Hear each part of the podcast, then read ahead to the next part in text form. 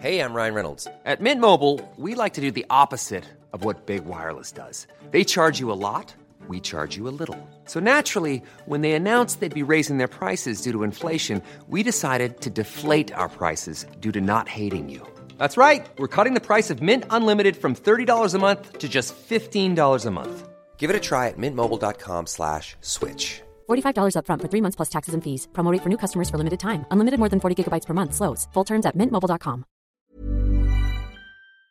La France vend de plus en plus d'armes. Les ventes d'armes de la France à des pays étrangers ont augmenté de quarante-quatre pour cent entre les périodes deux mille treize deux mille dix-sept et deux mille dix-huit deux mille vingt-deux, alors que sur ces mêmes périodes, eh bien, les exportations globales dans le monde ont reculé de cinq pour cent. Autrement dit donc, en quelque sorte, ces dernières années, et jusqu'en deux mille vingt-deux, la France allait à contre-courant des autres pays du monde. Mais alors, pourquoi est-ce que la France vend autant d'armes? Comment l'analyser? Et pourquoi est-ce que ça fait aussi autant débat? C'est donc une question cruciale.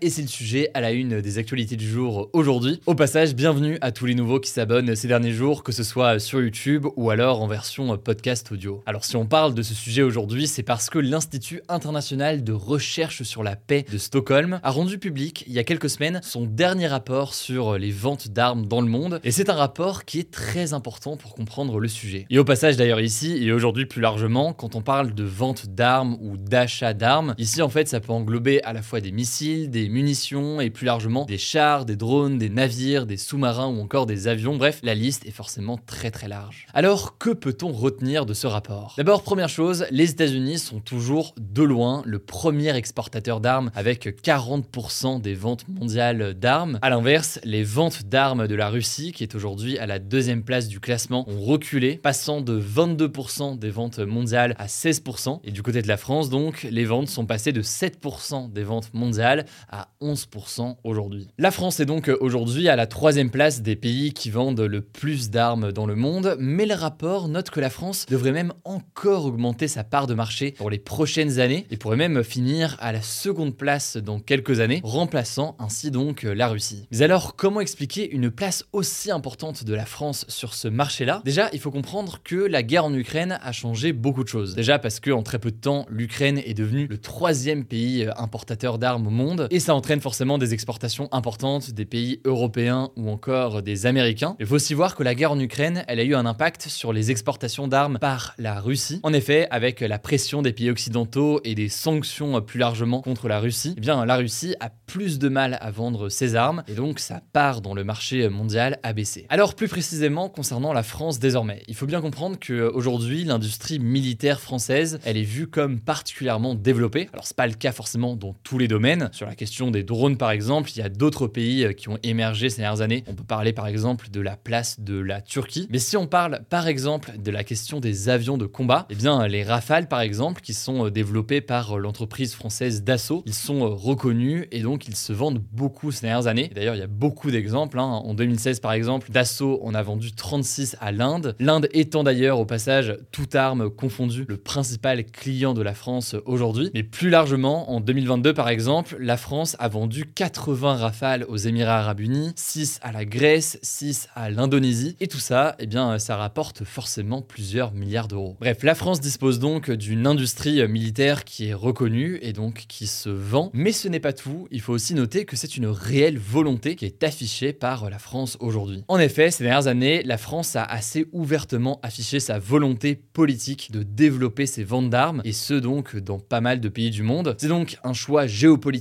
et économique par des ministres des Affaires étrangères ou encore les derniers présidents de la République. Et l'un des arguments qui est avancé par les gouvernements successifs, c'est la volonté de créer des liens à travers ces accords commerciaux et militaires. Il y a donc un enjeu d'influence avec ces ventes. Certains parlent de diplomatie économique, mais au-delà de l'enjeu diplomatique, il y a aussi un enjeu économique qui est très souvent mis en avant. Il faut savoir que le secteur de l'armement en France représenterait près de deux cent mille emplois dans le pays. Bref, vous l'aurez compris, la France vend vend et vend de plus en plus, mais vous l'imaginez, tout ça fait beaucoup débat. La principale raison, c'est évidemment la question éthique qui entoure ce sujet. Doit-on réellement et peut-on réellement vendre des armes à n'importe qui ? Sur ce sujet, des exemples précis ont été mis en avant ces dernières années par des journalistes ou alors par des O N G. La France a par exemple vendu ces dernières années des armes notamment à l'Arabie Saoudite. Or, le site d'investigation Disclose a révélé que certaines de ces armes qui avaient été vendues donc à l'Arabie Saoudite avaient été utilisées par le pays dans la guerre au Yémen, une guerre qui a fait des centaines de milliers de morts. On a eu l'occasion d'en parler sur la chaîne et on en reparlera dans les prochains jours. Il y a donc des ventes d'armes, vous l'aurez compris, qui font débat et plus largement en fait, c'est une stratégie diplomatique et ou économique qui est critiquée par certains. C'est ce que pointe du doigt par exemple Marc Anderweld dans son ouvrage L'emprise, un livre qu'il a publié l'an dernier quelques jours avant le début de la guerre en Ukraine et qui analyse la diplomatie sous Emmanuel Macron. Selon lui, des intérêts privés peuvent prendre le dessus au détriment du respect des droits de l'homme ou encore au détriment d'une véritable stratégie diplomatique pour la France dans le monde. Bref, c'est un sujet qui est complexe, mais ça me semblait intéressant d'en parler aujourd'hui et de faire comprendre les différents éléments de ce débat-là. Comme d'habitude, pour des sujets complexes comme celui-ci, je vous mets des liens directement en description si vous voulez en savoir plus. N'hésitez pas à me dire aussi dans les commentaires ce que vous pensez de ce genre de sujet. On tente des sujets différents ces derniers jours, pas mal de sujets diplomatiques, mais aussi des sujets éco, société ou autres. Dites-moi ce que vous en pensez dans les commentaires sur YouTube. Je suis toujours preneur de vos retours pour qu'on continue à améliorer ce format-là. Et je laisse la parole tout de suite exceptionnellement à Laurie, qui est elle aussi journaliste au sein de l'équipe, pour le reste des actualités en bref. Je reviens juste après. Merci Hugo, salut à tous. On commence avec la première actu en politique. Les députés écologistes ont proposé une loi pour interdire les vols en jet privé au départ et à destination ou à l'intérieur de la France, alors que la France est justement le pays européen qui a enregistré le plus grand nombre de vols en jet privé en deux mille vingt-deux. Alors le texte a été présenté jeudi soir à l'Assemblée qui a finalement voté contre. Bon, ce n'était pas si surprenant puisque les députés de la majorité présidentielle avaient par exemple déjà fait savoir qu'ils étaient opposés à cette mesure. Lors du vote, ils ont été rejoints par les députés du Rassemblement National et certains des Républicains qui ont également voté contre, affirmant que ce texte aurait notamment des conséquences graves sur l'économie. Le député écologiste Julien Bayou, à l'initiative de la proposition de loi, regrette, je cite, une faute lourde dans l'action pour le climat. Deuxième actu, un ouvrier de vingt-deux ans est mort ce jeudi sur le chantier du Grand Paris Express, un projet pour agrandir le réseau de transport public parisien. Le jeune homme travaillait plus précisément sur le chantier d'une des nouvelles lignes de métro quand un bloc de béton lui est tombé dessus. Il a été dégagé par une grume et malgré les premiers secours apportés par les pompiers, il est décédé sur les lieux. C'est la cinquième personne à mourir d'un accident sur ce chantier depuis deux mille huit. Troisième actu, on voulait vous tenir au courant de la situation des quatre manifestants qui ont été blessés à Sainte-Soline dans des affrontements avec les forces de l'ordre. Concernant les deux manifestants qui étaient dans le coma, l'un des deux est sorti du coma la semaine dernière. Le deuxième en revanche se trouve toujours entre la vie et la mort. Deux autres manifestants blessés au pied pour l'un et au visage pour l'autre sont encore sous surveillance à l'hôpital. Les quatre blessés ont porté plainte, donc quatre enquêtes ont été ouvertes. Par ailleurs, seize maires de communes autour de Sainte-Soline ont signé une lettre ouverte ce jeudi pour dénoncer les violences entre manifestants et forces de l'ordre autour du projet des Mégabassines. Ils dénoncent, je cite, l'invasion de leur village, la dégradation des biens des particuliers et des infrastructures, et l'angoisse dans laquelle se trouvent certains habitants. Quatrième actu, le parquet national antiterroriste demande que quatorze personnes soient jugées après l'assassinat du professeur d'histoire-géographie Samuel Paty. Il avait été décapité le seize octobre deux mille vingt par un islamiste radicalisé, ce qui avait provoqué une vive émotion en France à ce moment-là. Le parquet demande donc que deux amis de l'assaillant soient jugés pour complicité d'assassinat terroriste et que six adultes et six collégiens soient aussi jugés pour des délits. Cinquième actu, l'armée israélienne a mené jeudi soir des frappes aériennes sur le nord du Liban et sur la bande de Gaza. Ces frappes interviennent dans un contexte de regain de tension entre les deux pays. Quelques heures plus tôt, le Liban tirait une trentaine de roquettes vers Israël en réponse à la violente intrusion de la police israélienne dans la mosquée Al-Aqsa à Jérusalem survenue ce mardi. L'ONU a appelé, je cite, tous les acteurs à la plus grande retenue pour éviter une escalade. On vous en reparlera la semaine prochaine. Sixième actu, une violente tempête de glace a touché l'est du Canada jeudi soir et a fait au moins deux morts, des blessés et des dégâts matériels importants. Alors plus précisément, la tempête a touché les provinces de l'Ontario et du Québec, qui sont les plus peuplées du Canada et particulièrement la ville de Montréal. En quelques heures, entre trois et quatre centimètres de verglas sont tombés sur toute la ville. Ça a provoqué la chute de milliers d'arbres et endommagé des maisons, des routes et des lignes électriques, provoquant de grosses coupures de courant. Et donc ce vendredi matin, près d'un million de Canadiens étaient toujours privés d'électricité alors que les températures sont proches de zéro degré. Du coup, de nombreux centres ont été ouverts pour accueillir les habitants alors que le courant pourrait prendre quelques jours à être rétabli pour tout le monde.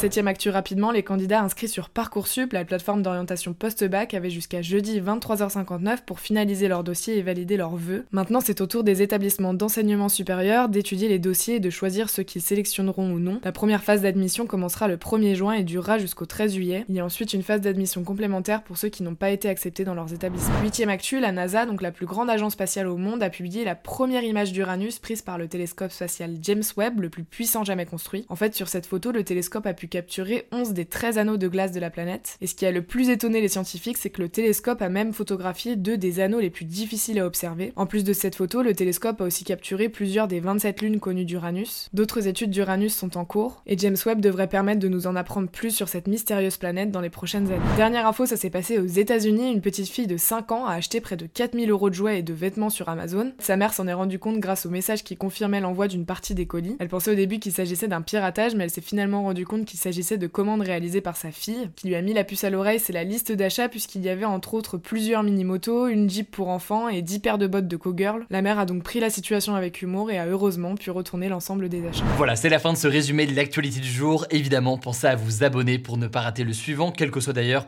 l'application que vous utilisez pour m'écouter. Rendez-vous aussi sur YouTube ou encore sur Instagram pour d'autres contenus d'actualité exclusifs. Vous le savez, le nom des comptes, c'est Hugo Décrypte. Écoutez, je crois que j'ai tout dit. Prenez soin de vous et on se dit à très vite. Hi, I'm Daniel, founder of Pretty Litter. Cats and cat owners deserve better than any old-fashioned litter. That's why I teamed up with scientists and veterinarians to create Pretty Litter. Its innovative crystal formula has superior odor control and weighs up to eighty percent less than clay litter. Pretty Litter even monitors health by changing colors to help detect early signs of potential illness. It's the world's smartest kitty litter. Go to pretty litter dot com and use code ACAST for twenty percent off your first order and a free cat toy. Terms and conditions apply. See site for details.